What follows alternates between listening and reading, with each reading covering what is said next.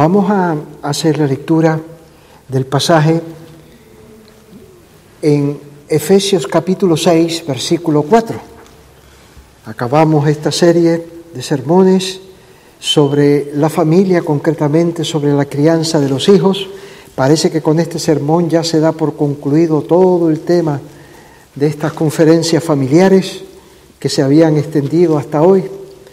Y vamos a hacer la lectura de este versículo capítulo 6 de Efesios 4, vosotros padres, no provoquéis a ir a vuestros hijos, sino criadlos en disciplina y amonestación del Señor. Vamos a buscar nuevamente a Dios en oración. Dios y Padre nuestro, queremos venir a ti nuevamente en oración porque tú escuchas a pecadores como nosotros, por cuanto Cristo está a tu diestra, intercediendo por nosotros, presentándose como aquel mediador por quien nosotros somos aceptos delante de ti y aún amados por ti, oh Dios. Tú has querido que estas cosas se oigan nuevamente en esta iglesia Tú has querido que todas estas cuestiones de tu palabra, concernientes al matrimonio, a la vida de la familia, a la vida de los hijos y la crianza de ellos, sea escuchado otra vez en esta iglesia. Queremos pedirte, oh Dios, que tú quieras hacer bien a estos niños, a estos jovencitos, que esta palabra pueda servir para incentivar, dar más luz a tu pueblo aquí, a estos padres, para que puedan vivir delante de ti de una forma aún más agradable y que estén bajo una bendición aún más grande de tu gracia, para beneficio de sus almas, para beneficio de sus hijos y bien de la iglesia. Oh Dios y Padre, ven a tener misericordia de nosotros, danos la palabra, necesaria, danos el oído necesario y el corazón donde tú escribes tu ley. En el nombre de Cristo lo pedimos. Amén.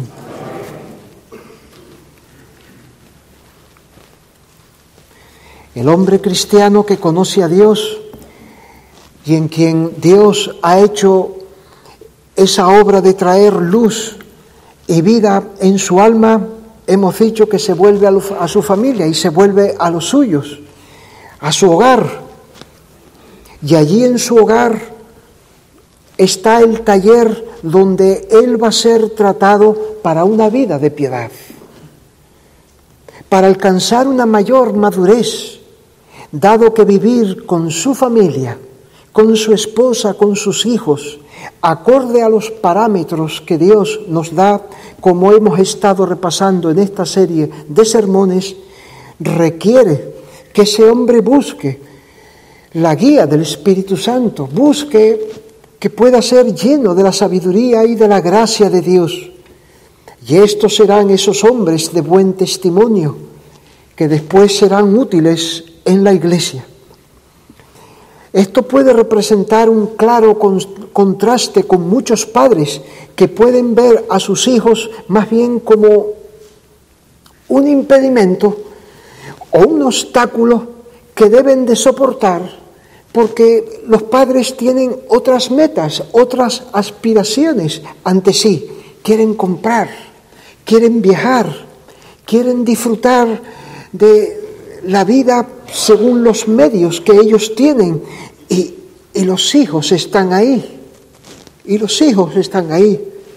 No, así no se puede ver a los hijos. Así no se puede, así no se debe de ver a los hijos. A través de ellos Dios nos santifica. Cuando nosotros somos eh, dóciles a Dios en las enseñanzas que Él nos da en su palabra. Los hijos son una parte importante de nuestra vida espiritual con Dios y de nuestra santificación como hijos de Dios. No debemos entonces verlos como un obstáculo porque ¿qué otras metas tenemos nosotros? ¿Qué estamos persiguiendo? si estamos viendo a nuestros hijos como un obstáculo. Sí, los amamos, los queremos, pero ¿qué otras metas? Es a través de ellos que Dios nos santifica. Cuando aplicamos la palabra para tratar de vivir y hacer con ellos como Dios nos dice. Por eso no es cuestión solo de cuidar a nuestros hijos, de desear su bien, por supuesto. No es cuestión de cuidarlos, es cuestión de criarlos, llevarlos hacia su madurez. Por eso, como dijimos esta mañana, tenemos que unificar criterios con la esposa, tenemos que sentarnos a leer, ahí está el lugar tan importante de los devocionales diarios en la familia para la formación de ese hombre y de esa mujer en todos estos temas para tratar con los hijos como debemos de tratar, nuestros devocionales diarios de sentarnos a leer las escrituras, esos buenos libros que nos ayudan en todo esto. Ahí entonces tenemos que unificar criterios con la esposa sobre la base de la escritura. Tenemos que, que ordenar el matrimonio acorde a lo que Dios nos ha dicho. Tenemos que entregarnos a la disciplina como eh, estuvimos mirando esta mañana. Dios nos encarga la labor de criar a los hijos. Los animales cuidan a sus crías, las cuidan. Estas actúan según sus instintos. Y a medida que esas crías van creciendo, desarrollan los instintos naturales eh, que Dios les ha dado a ellos y así ellos se van conduciendo y así van aprendiendo a hacer lo que deben de hacer. Pero nosotros no, no, no, no nos desarrollamos en base a instintos, sino debemos de guiarlos hacia la madurez, prepararlos para hacer frente a esta vida y a la muerte. Tenemos que criarlos como hemos estado diciendo, no solo cuidarlos, para que les vaya bien, para que no les pase nada. Añadamos y concluyamos esta serie de seis sermones mirando otra faceta. Podemos llamarla la comunicación, la cual complementa el punto anterior, la disciplina amor, la disciplina correctiva que miramos en el último sermón, ese castigo, vara, según los términos de la que habla el libro de Proverbios, se enfoca en separar la necedad atada al corazón del niño, como dice Proverbios 22, 15. Pues bien, esta disciplina es complementada con una comunicación adecuada que busca armar la mente del Hijo para que dirija su vida por el camino donde debe. Es lo que nos dice esta palabra, criarlos en disciplina y amonestación del Señor. La disciplina enfocamos esta mañana, vamos a ver ahora la amonestación dentro de este encabezado que podíamos decir, la comunicación con el Hijo.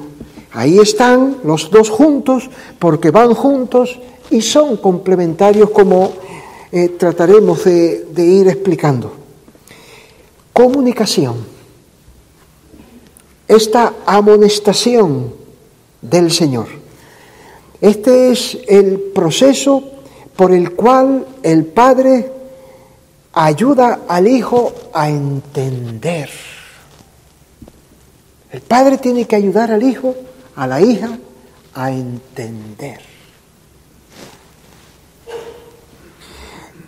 que conozca, que entienda quién es Él, que entienda cómo es su corazón, que conozca, que entienda el pecado que está en Él y cómo opera, que conozca el mundo en el que vive, la vida que está viviendo, que pueda saber cómo es Dios. ¿Cómo son las obras de Dios? Y todo eso con miras a enfrentar esta vida a la luz de estas enseñanzas de las escrituras que nos muestran todas estas cosas. Esto se lleva a cabo a través de esta instrucción, enseñanza, corrección, advertencia, consuelo, ánimo, que podemos encerrar todo eso dentro de la amonestación del Señor. Muchos pasajes, además de este, nos presentan el ejemplo de esta comunicación del Padre hacia el Hijo. En Proverbios podemos encontrar una serie de pasajes que nos habla de ello. Miren en el capítulo primero del libro de Proverbios, nos muestra tal cosa. El capítulo primero de Proverbios. Miren la comunicación del Padre al Hijo, exhortándole, animándole, abriéndole los secretos de la vida del mundo. Capítulo 1, versículo 10.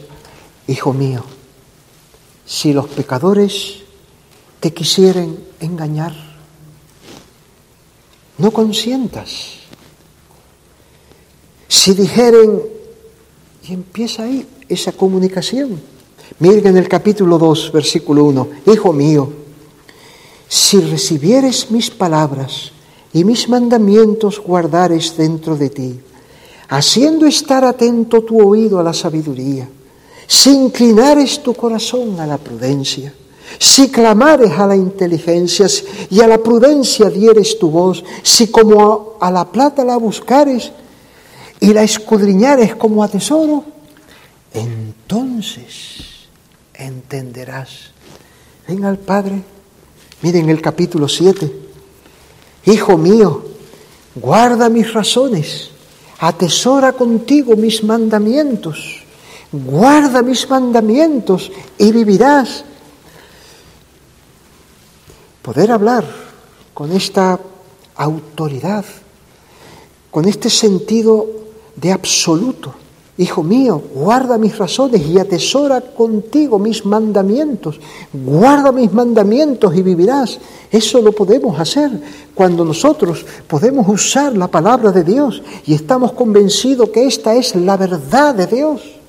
Podemos hablar de esta forma. Y después empieza a explicarle, versículo 6, porque mirando yo por la ventana de mi casa por mi celosía, Vi entre los simples, consideré entre los jóvenes a un joven falto de entendimiento.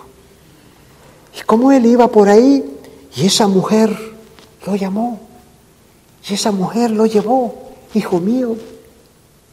¿Ven? El padre comunicándose con su hijo. Miren en el capítulo 13, versículo 1. El hijo sabio recibe el consejo del Padre, mas el burlador no escucha las reprensiones. Aquí ya en forma mucho más resumida habla acerca de, esta comunicación, como esta consiste en dar y en recibir consejos, y eso contribuye a su sabiduría. Miren en el capítulo 15, en el versículo 5, cuando dice, el necio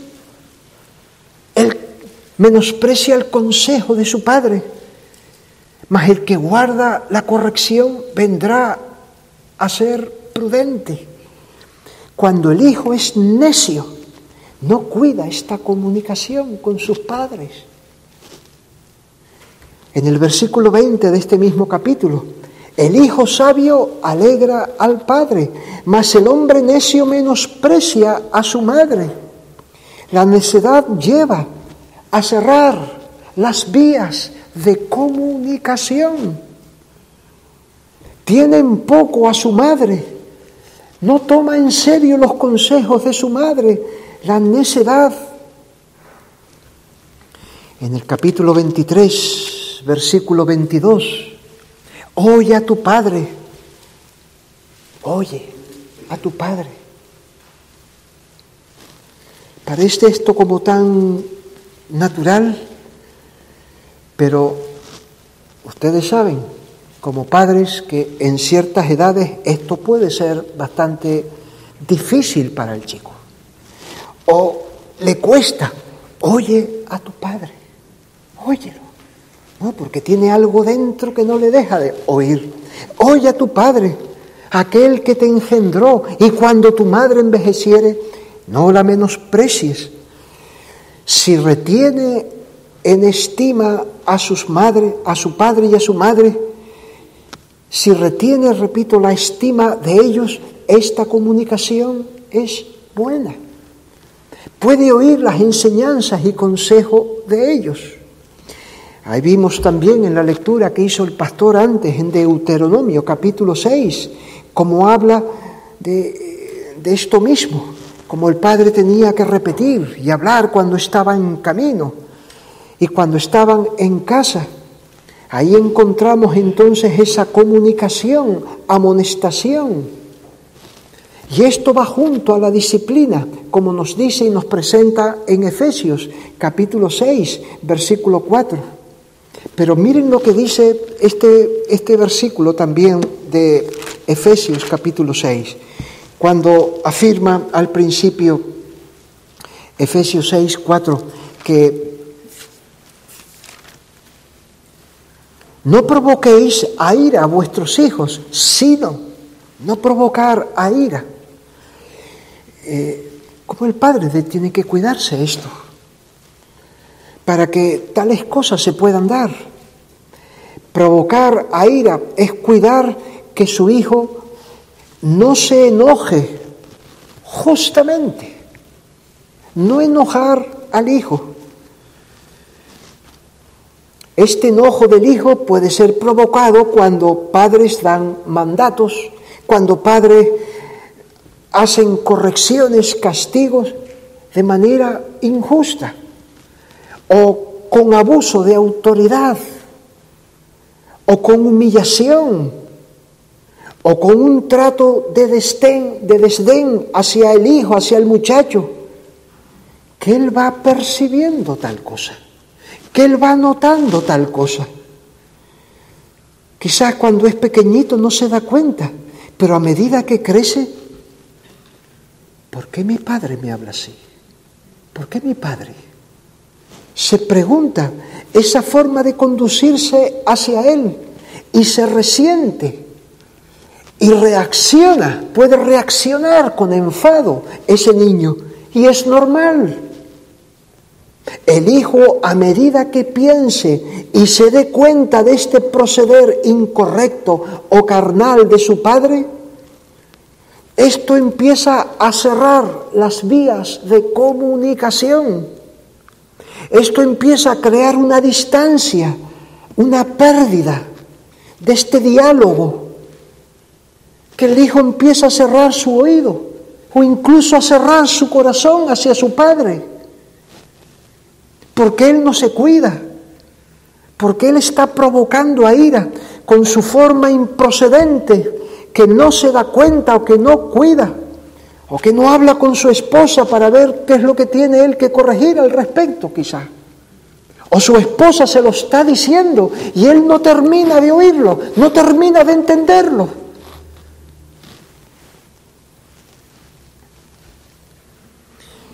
La comunicación esta es como un puente entre dos. Pensemos en la comunicación, hay dos, dos personas y un puente. Y en ese puente hay dos vías. Das enseñanza, das guía, das consejo a tu hijo, hablas con tu hijo y él reacciona a eso. Él reacciona. Él expresa sus sentimientos, muestra sus sentimientos respecto a lo que está oyendo, a lo que le estás diciendo. Tiene temores o aprecia o tiene sus dudas o su incomprensión hacia eso que tú le estás diciendo. Tú viertes esa comunicación, le dices ¿Y qué pasa en él? ¿Qué pasa en él? ¿Qué sale de él hacia ti? Así es como vas tratando con tu hijo, en la medida que comunica sus sentimientos, que comunica sus pensamientos, que comunica la reacción a lo que tú le dices, le expresas, él se comunica y así tú sabes lo que está pasando. Tú sabes lo que está pensando, porque lo expresa, porque lo manifiesta de alguna forma. Pero si provocamos a ira a nuestros hijos, ¿qué podemos esperar? Se irá cerrando, cerrando, cerrando en su corazón, distanciando. Podrá perder el interés o deseo de expresar sus pensamientos, sus sentimientos sobre lo que le estás diciendo. Pierde el interés. Si esto se da, tú no puedes llegar a su corazón. Porque recuerden, la comunicación es de dos vías, de dos vías. Tú tienes que llegar a su corazón, pero no puedes si se pierde la comunicación. Tú le dices, le dices, le dices. Sí, a lo mejor está oyendo, o no está oyendo. ¿O qué está pensando? ¿Por dónde va él? ¿Qué está pasando? Debes de cuidar tu trato con tu hijo. Tú tienes que cuidarte tú. Y como dije antes, quizás hablar con tu mujer, ponerte de acuerdo y quizás ver ciertas cosas por tu forma de ser, por tu carácter, por tu manera de plantearte las cosas, para procurar llegar a tu hijo, para procurar eh, darle a tu hijo ese trato adecuado, esa forma adecuada de hacer las cosas, de comunicarte con él, y tú percibir lo que hay en tu hijo, tú saber lo que hay en tu hijo. De esto, de esto estamos hablando, la disciplina y amonestación del Señor, preparar el terreno y guardar ese territorio, ese puente, ese puente es esencial pero vamos a ver ahora en segundo lugar la relación entre la disciplina y la amonestación, o esta comunicación. Recuerden, la disciplina consiste en medidas dolorosas de castigo o privaciones que se aplican para separar la necedad que está ligada a su corazón, para que no ceda a esa necedad, para que no se deje arrastrar por ella, para que no mantenga esa actitud. La disciplina es para que pueda recordar la instrucción, para que ejercite el dominio propio. La disciplina deja clara esa, esa autoridad que debe de haber en casa, donde él tiene que oír a su padre y debe de obedecer a su padre, debe respetar a su padre. Autoridad para respetar a su padre. La, disciplina infunde ese temor, no miedo, no miedo, temor, temor. Es ese respeto. La autoridad hay que llevarla a cabo y hay que desarrollarla, pero en ese ámbito de confianza. Igual que habíamos hablado antes de la disciplina y el amor. Parece son cosas contradictorias. Aquí la autoridad, la confianza. Desarrollar la autoridad, pero cuidar la confianza.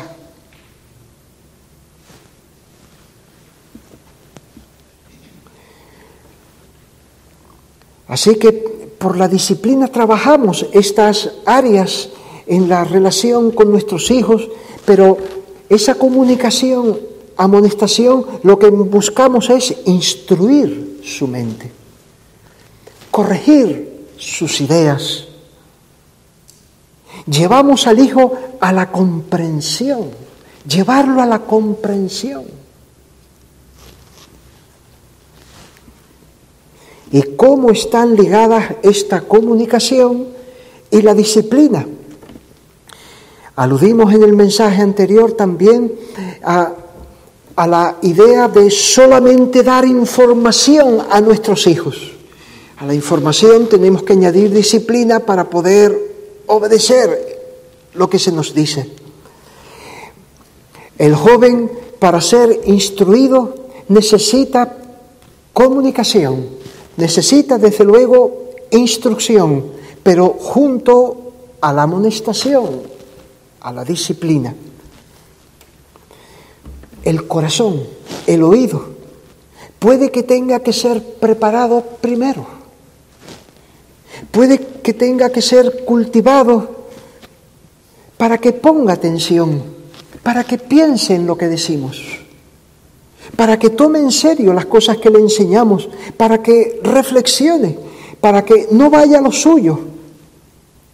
Un niño que no respeta a su padre, un niño que no respeta a su madre, ¿podrá oírle? ¿Podrá ponerle atención? ¿Podrá escucharle? No lo respeta. No pone su oído, no pone su corazón a lo que se le dice. Si ese niño no domina sus deseos, no podrá escuchar como, debe. Eh, la necedad provoca que esté disperso. La necedad puede provocar que el niño esté ausente. Tú le hables y él está pensando en otra cosa. Con la mente puesta en otro sitio, en lo suyo. No, no, Piensa en las cosas que te dice mamá. La disciplina correctiva le ayuda a estar atento, a respetar a su padre, a temer. La disciplina prepara el corazón, prepara el oído. Y después cuando le hablas, cuando le enseñas, cuando te comunicas con él, fluye más fácilmente esa comunicación. Mira lo que hace Dios con nosotros. ¿Qué hace Dios para que nosotros podamos oír su voz? ¿Qué hace Dios para que nosotros podamos comprender lo que Él dice, tomar en serio sus mandamientos? ¿Qué hace? Nosotros tenemos la necedad ligada a nuestros corazones y no oímos por naturaleza a Dios, no oímos, no entendemos, no queremos escuchar lo que Dios nos dice. Así vivimos años. No tenemos oídos para oír la voz de Dios y la palabra de Dios. Dios entonces prepara nuestro corazón. Dios cambia nuestro corazón. El corazón de piedra lo vuelve en un corazón de carne. La obra de la regeneración. Entonces a partir de ahí oímos, oímos. Como dice Ezequiel en el capítulo 36, este pasaje que habla acerca de la regeneración espiritual obrada por el Espíritu Santo. Os daré corazón nuevo y pondré espíritu nuevo dentro de vosotros y quitaré de vuestro de vuestra carne el corazón de piedra y os daré un corazón de carne y pondré dentro de vosotros mi espíritu y haré que andéis en mis estatutos y guardéis mis preceptos y los pongáis por obra. Os daré un corazón nuevo. Y esto fue lo que vemos que pasó con Lidia cuando estaba escuchando allí en aquella reunión. Eh, en las afueras de la ciudad de Filipos, cuando Dios dice que le abrió el corazón de ella para que estuviese atenta a lo que Pablo decía. Esta obra es sobrenatural que hace Dios, secreta en nuestros corazones, donde Él nos prepara para que podamos entender lo que nos dice. De esa forma empiezan los tratos de Dios con nosotros. De esa manera empezamos a comunicarnos con Dios. A partir de ese entonces, este es el modelo a seguir por los padres con sus hijos. Por eso, junto a las enseñanzas y exhortaciones, tenemos que seguir un patrón de disciplina correctiva para obrar en el interior de ellos, para separar la necedad del corazón. Es como seguir el mismo patrón. Nosotros no podemos transformar a nuestros hijos. Esa es la obra de Dios. Pero sí nos ha dado la disciplina para que esta necedad no, no, no domine de la manera en que lo puede dominar. A través de la disciplina entonces nosotros desligamos un poco, eh, liberamos al corazón de toda esa necedad. Y él oye, y él puede oír. Este es el modelo a seguir por los padres con sus hijos. Tenemos que enseñarles, tenemos que comunicarnos con ellos, pero tenemos que estar ejerciendo esta tarea de la disciplina. Considera las diferentes etapas de la vida del hijo. Cuando el niño es más pequeñito, se prioriza la disciplina, la disciplina correctiva con él. A medida que va creciendo el niño, hay que ir reforzando la amonestación y la comunicación. Y eso es razonable, porque cuando es pequeño no entiende muchas cosas. No puedes razonar con él muchos de los temas porque no tiene la capacidad todavía. No podemos explicarle muchas ideas, pero sí podemos corregirle. Esto no. esto así. Podemos sobre todo corregir su conducta, corregir su actitud para que coja respeto, para que pueda atender y escuchar. De esa forma aprende a estar bajo autoridad.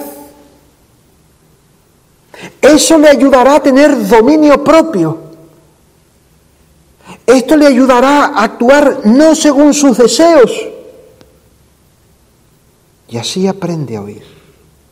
Así aprende a pensar. Así aprende a tomar lo que su padre y su madre le dice. De pequeñito se fortalece la disciplina. Pero a medida que va creciendo, el niño ya, ese jovencito, ya necesita explicaciones, ya necesita más enseñanza. La disciplina prepara y acondiciona el corazón de los hijos para que posteriormente, a medida que crezca, puedan recibir el consejo y la enseñanza. Y así se pueda tener una comunicación más fluida con la ayuda de Dios. Yo no sé lo que los colegios, cómo estarán aquí, los colegios públicos. Allí en España están las cosas difíciles en, los colegios. El maestro es una de las profesiones que más depresiones están padeciendo. Son de los más que sufren por la situación que se están encontrando los maestros en sus clases con esos, no niños, sino jovencitos incluso que él tiene su programa y va con su programa de, enseñanza allí a la clase, pero no puede enseñar eso, tiene que, que ir más atrás. El maestro, antes de tratar sus temas, tiene que estar inculcando a sus alumnos respeto, respeto, porque no se les respeta. Tiene que inculcarle a, los alumnos educación, porque vienen ahí y no la tienen, no la tienen y los maestros se ven atados, se ven muy, muy cargados. Entonces, ¿eso qué hace? No les deja una mente para escuchar a estos jóvenes. Sus mentes, sus oídos están entregados a otra cosa no están dispuestos a pensar y aprender lo que se les dice. La disciplina que no han recibido en casa no les deja recibir la formación escolar que ellos necesitan. Y de ahí vienen fracasos, fracasos y frustraciones para el maestro y fracasos para el alumno. le falta la educación,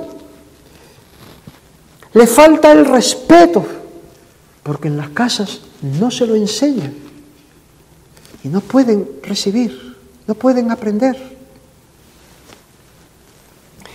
La disciplina correctiva, reitero, prepara entonces a los niños y los desarrolla en el dominio propio y así les facilita respetar a quien deben respetar. Y eso hace de ellos personas más accesibles. Eso hace de ellos personas que pueden escuchar, pensar, oír. El hijo sabio recibe el consejo del Padre. Recibe el consejo del Padre. Pero ¿cómo hay que trabajar ahora para eso? Con ciertos hijos o hijas. Esta es la relación que hay entre la disciplina y la comunicación. Vamos a, insistir en la importancia de este asunto. Este proceso de comunicación es para llevar a nuestro hijo a entender, como dije antes, es Él. Para eso tenemos esa comunicación. ¿Cómo es su corazón? La vida, el mundo en el que vivimos. Y esto es lo que se da a través de las enseñanzas bíblicas. Por eso es tan importante los devocionales. Estos son puertas abiertas que los devocionales nos ofrecen para tratar con ellos, enseñarles y prepararles, que nuestros hijos puedan oír acerca de la obra de la creación de Dios. Esos son nuestros orígenes, que eh, la mente de nuestro hijo pueda ir pensando de esta forma y viendo este mundo desde ese prisma. El origen nuestro para entender quiénes somos, de dónde venimos. Hablarle de la caída en el pecado, para que nuestros hijos puedan entender cuál es el gran mal que nos está afectando a nosotros, de dónde viene todo esto que estamos sufriendo, padeciendo, todo esto eh, triste que se ve y que se oye en nuestro mundo. Las enfermedades, incluso la muerte, ¿de dónde viene? La doctrina de la caída es lo que nos da pie para explicarle a nuestros hijos todo el mal que se vive y que se ve en este mundo, la obra de la providencia. Tenemos que tratar con nuestros hijos y hablarles acerca de cómo Dios está obrando en este mundo y cómo Dios sostiene este mundo. Esto le ayudará al niño a entender cómo es y cómo actúa y cómo gobierna Dios este mundo y entender un poco mejor lo que pasa. Hablarle de la obra de la redención, la solución a estos males que estamos sufriendo y padecemos. Es la forma en que podemos conocer a Dios, es la forma en que podemos eh, acercarnos a Él y estar bajo su gracia, bajo su bendición, la obra de la redención, la creación, la caída, el gobierno de este mundo, la redención, son las grandes obras de Dios por las cuales Él manifiesta su poder, su sabiduría y que nuestros hijos necesitan conocer y en el culto familiar cómo se puede ayudar a establecer esta comunicación con los hijos y pedirles qué es lo que piensan al respecto. Pero ustedes saben que ahora desde el gobierno mismo se promueve adoctrinamiento en las aulas y desde muy pequeños con enseñanzas que tratan de echar abajo todas estas cosas que la palabra de Dios nos muestra por medio de ese feminismo radical de la ideología de género y una cultura del sexo. Eso nos lleva a que nosotros tenemos que con más urgencia tratar estas doctrinas esenciales que hemos citado para ver cómo, cómo tiene que pensar acerca de estas cosas y cuando en los colegios se hable de ello, cuando con sus amigos o cuando en este mundo llegue esa información, él sepa cómo manejar eso.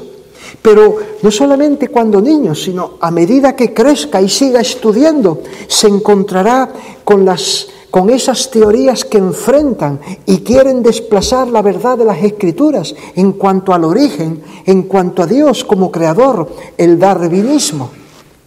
El darwinismo que enseña que no procedemos de Dios, el naturalismo que nos dice que nosotros pensamos, sentimos y actuamos eh, solamente en base a efectos químicos que hay en nosotros porque no somos sino materia. Y esto es lo que va a encontrar en las universidades.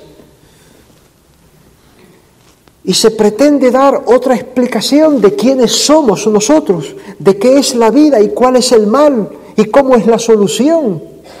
Esto es lo que está detrás de muchos en las carreras universitarias que están estudiando. Los hijos necesitan ideas claras sobre las sagradas escrituras y estas enseñanzas particulares para eh, mantenerse contra estas ideologías. Así que parte de esa comunicación es incluso leer libros acerca de estas cuestiones para que no les coja de nuevas cuando lleguen allí a la universidad o en, sus estudios superiores, que ellos sepan enfrentar estas ideas y estas corrientes. Habrán oído de un cartel o leído acerca de un cartel que se puso en cierta institución de enseñanza, donde aparecía un profesor, la, imagen de un profesor de universidad, bien vestido, con la cabeza un poco así, con los pelos un poco desenmarañados, y decía debajo, conozca al primer profesor universitario de su hijo. Es marxista, ateo, enseña literatura inglesa y se zampa a los novatos cristianos en el almuerzo. Los coge, se sienta con ellos a almorzar, los que vienen con ideas cristianas, y se los zampa. Y esos chicos quedan patinando. Pueden quedar, y así le ha pasado a muchos, que han estado en las iglesias, que han estado tranquilos en las iglesias, y llegan a esos estudios superiores y no saben qué hacer. No saben qué hacer con estas ideas darwinistas del naturalismo, esas filosofías. Para eso estamos los padres, para enseñarles. Y este buen libro que se ha estado, eh, ay, no me acuerdo del nombre, este libro que se ha estado recomendando, ¿tiene sentido la vida? Aborda estas cuestiones de una manera eh, es somera por arriba, pero realmente nos da buenos eh, eh, fundamentos para poder enfrentar estas ideas. Y es algo que los padres tienen que invertir tiempo a leer la Biblia y leer de esas ideas con que los hijos se van a encontrar y tienen que lidiar con ellas. Que ellos estén como vacunados porque en casa se ha hablado, se ha discutido acerca de eso. Oye, ¿tú qué piensas de esto? ¿Tú qué piensas del darwinismo? ¿Tú qué piensas de, esto otro? Enseñarles entonces las verdades cristianas, que son las verdades de nuestra vida, las verdades que responden al mundo en el que vivimos, que responden a lo que realmente somos nosotros y esas teorías no responden Qué privilegio que en nuestras casas podamos hacer eso. Por esto es la comunicación. Hablar de estas cosas. Los padres tienen que prepararse hoy. Tienen que prepararse hoy. Porque el mundo es exigente. Hay muchas corrientes que están y es que llegan a nuestra casa, se meten en nuestra casa a través de la televisión, a través de los móviles.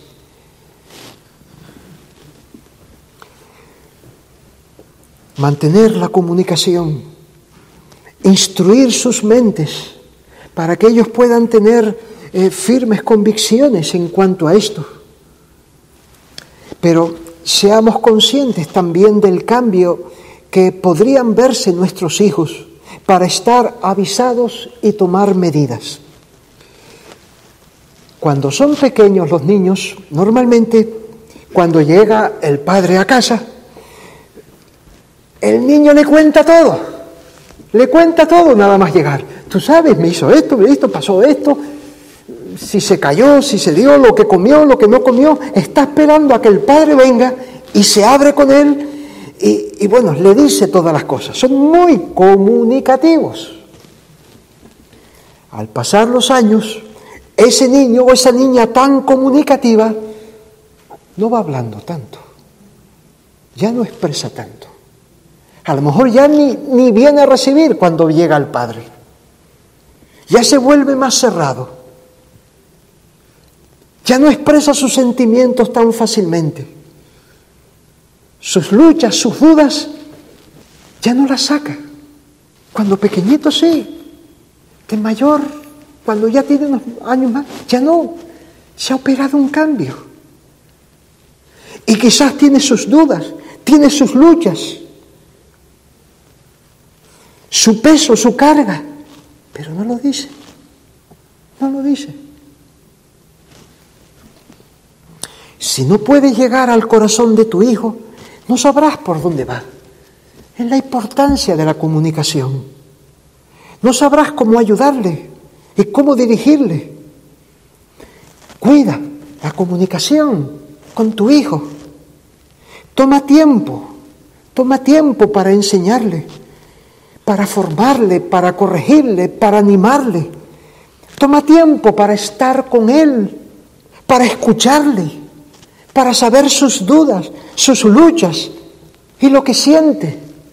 Que no pierda eso que tenía cuando pequeñito. Sé consciente de esto, que no lo pierda. ¿Cuántos jóvenes y adolescentes hoy que sufren violencias sexuales, bullying en colegios, con las consecuencias que tales cosas pueden tener durante años y no pueden hablar con sus padres de esto? Porque no tienen esa comunicación, no tienen, no tienen. Y eso lo está pasando. Lo habla con sus amigos, con sus amigos sí los habla, con su amiga, pero con su padre no.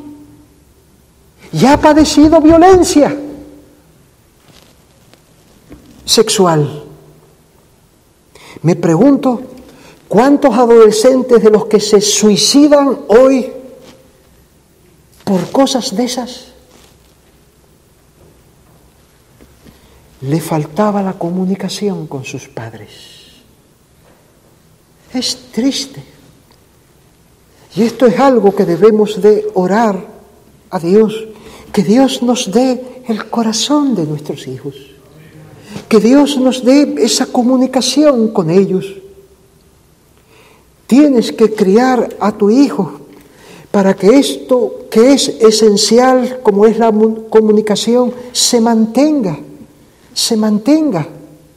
Y tú puedas llevarle la verdad de Dios y tú conozcas qué reacciones tiene Él para que puedas responderle. A lo mejor hay aquí algún jovencito que siente tal cosa hacia sus padres que está distanciado y se siente molesto o molesta de que sus padres le pregunten sobre cosas interiores de ella. Y está con ese resentimiento, está con esa incomodidad.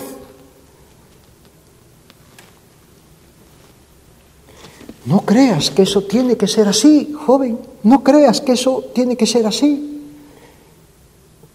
Considera que esto puede ser el espíritu del mundo. Ese es el espíritu del mundo que rechaza la autoridad, que rechaza a los padres.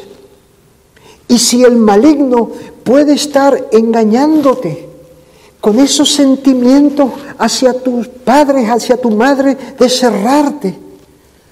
Y si quiere el maligno engañarte para que caigas en sus trampas, y tú estás pensando largarte de tu casa para vivir tu vida. Esa rebeldía, ese rechazo de tu interior, eso no es así. No pienses como que eso tiene que ser así porque tú lo sientes. Es el corazón engañoso. Ese es el corazón perverso que nosotros tenemos. Escucha a tu padre. Joven, escucha a tu madre. Escúchala. Dios te ha puesto en, en esa casa donde estás. Te ha dado ese padre y esa madre que cuidan de ti. No te dejes llevar por ese sentimiento. No sigas en esa actitud. Habla con tu madre. Habla con tu padre.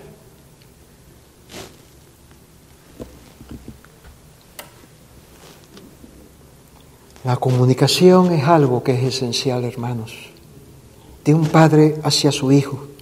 Vamos a, a concluir y quisiera yo cerrar toda esta serie amarrando lo que hemos dicho, mirando al Señor Jesucristo cuando era niño. Vamos a ir a Lucas. A Lucas capítulo 2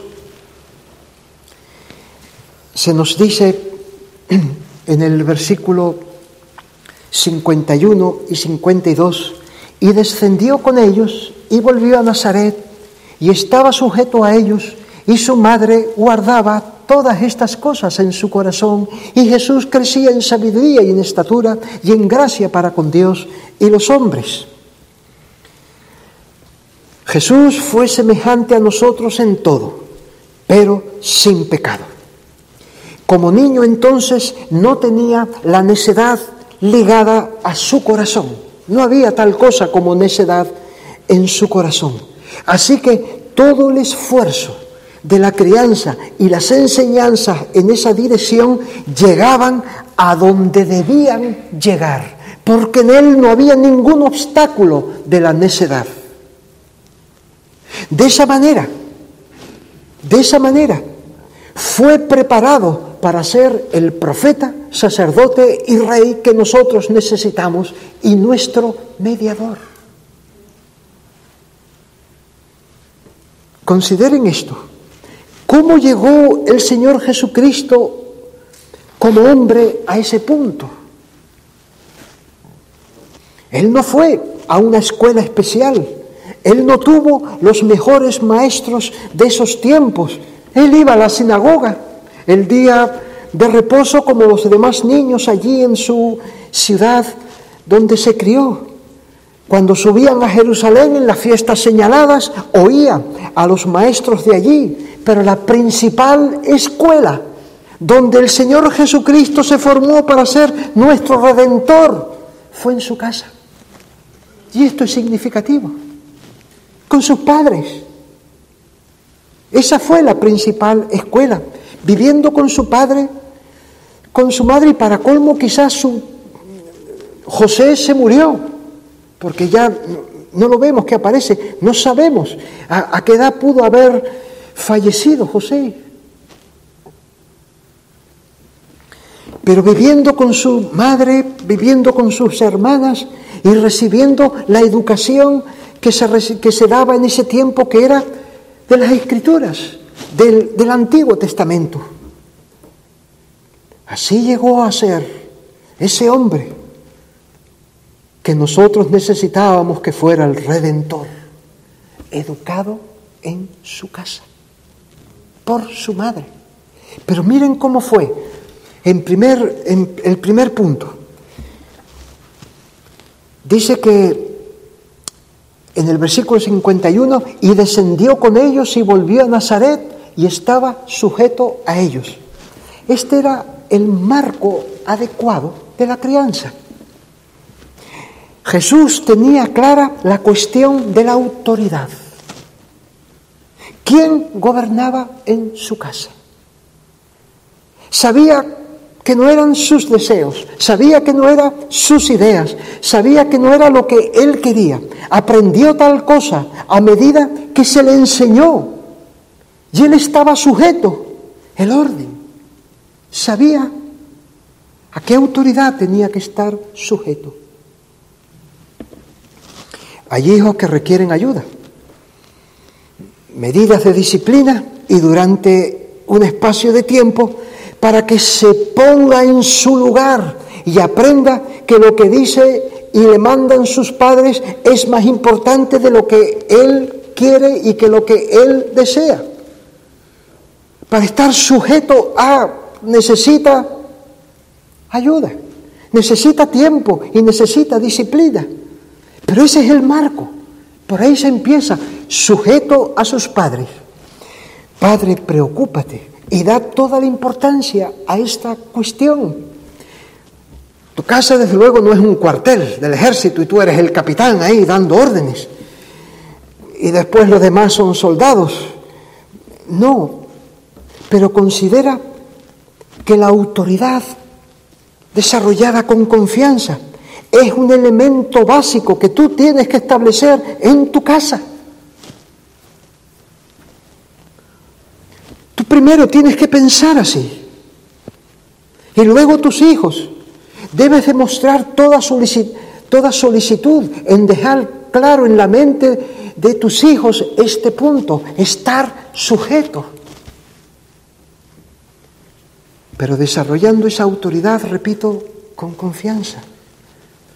Tema no podemos tratar ahora, pero se los dejo ahí para que ustedes lo consideren. Aun Cristo siendo niño, fue criado y preparado sabiendo cuál era su posición en su casa. Él sabía cuál era su lugar, la sujeción, y desde ahí aprendió todo lo demás. Porque esa es la disposición adecuada para ir aprendiendo todo lo demás. Haz eso con tu hijo. Lucha para que esto se establezca. Y mientras antes sea, mejor, más rápido progresarás después. Segundo punto. Descendió con ellos y volvió a Nazaret y estaba sujeto a ellos. Su madre guardaba todas estas cosas en su corazón y Jesús crecía en sabiduría. Miren en el versículo 40. Y el niño crecía y se fortalecía y se llenaba de sabiduría. Niño pequeñito, llenándose de sabiduría. Y después llegó a, esta adolescente y, y seguía creciendo en sabiduría. Ante todo, adquiere sabiduría. Sobre todas tus posesiones, adquiere sabiduría, decía Proverbios 4.7. ¿En qué consiste? ¿En qué consiste la sabiduría de un niño? Él, crecía en sabiduría. ¿En qué puede consistir? No pensemos en una cantidad de conocimiento. Estamos hablando de niños. La sabiduría consiste sobre todo en una actitud que le permita oír, que le permita aprender. Miren Proverbios. Otra vez yendo a este libro, Proverbios.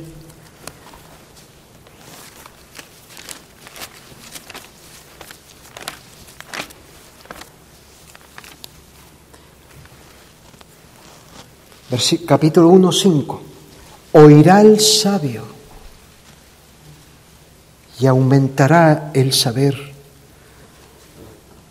Oír, oír. Capítulo 6, versículo 6. Ve a la hormiga, oh perezoso, y mira sus caminos y sé sabio.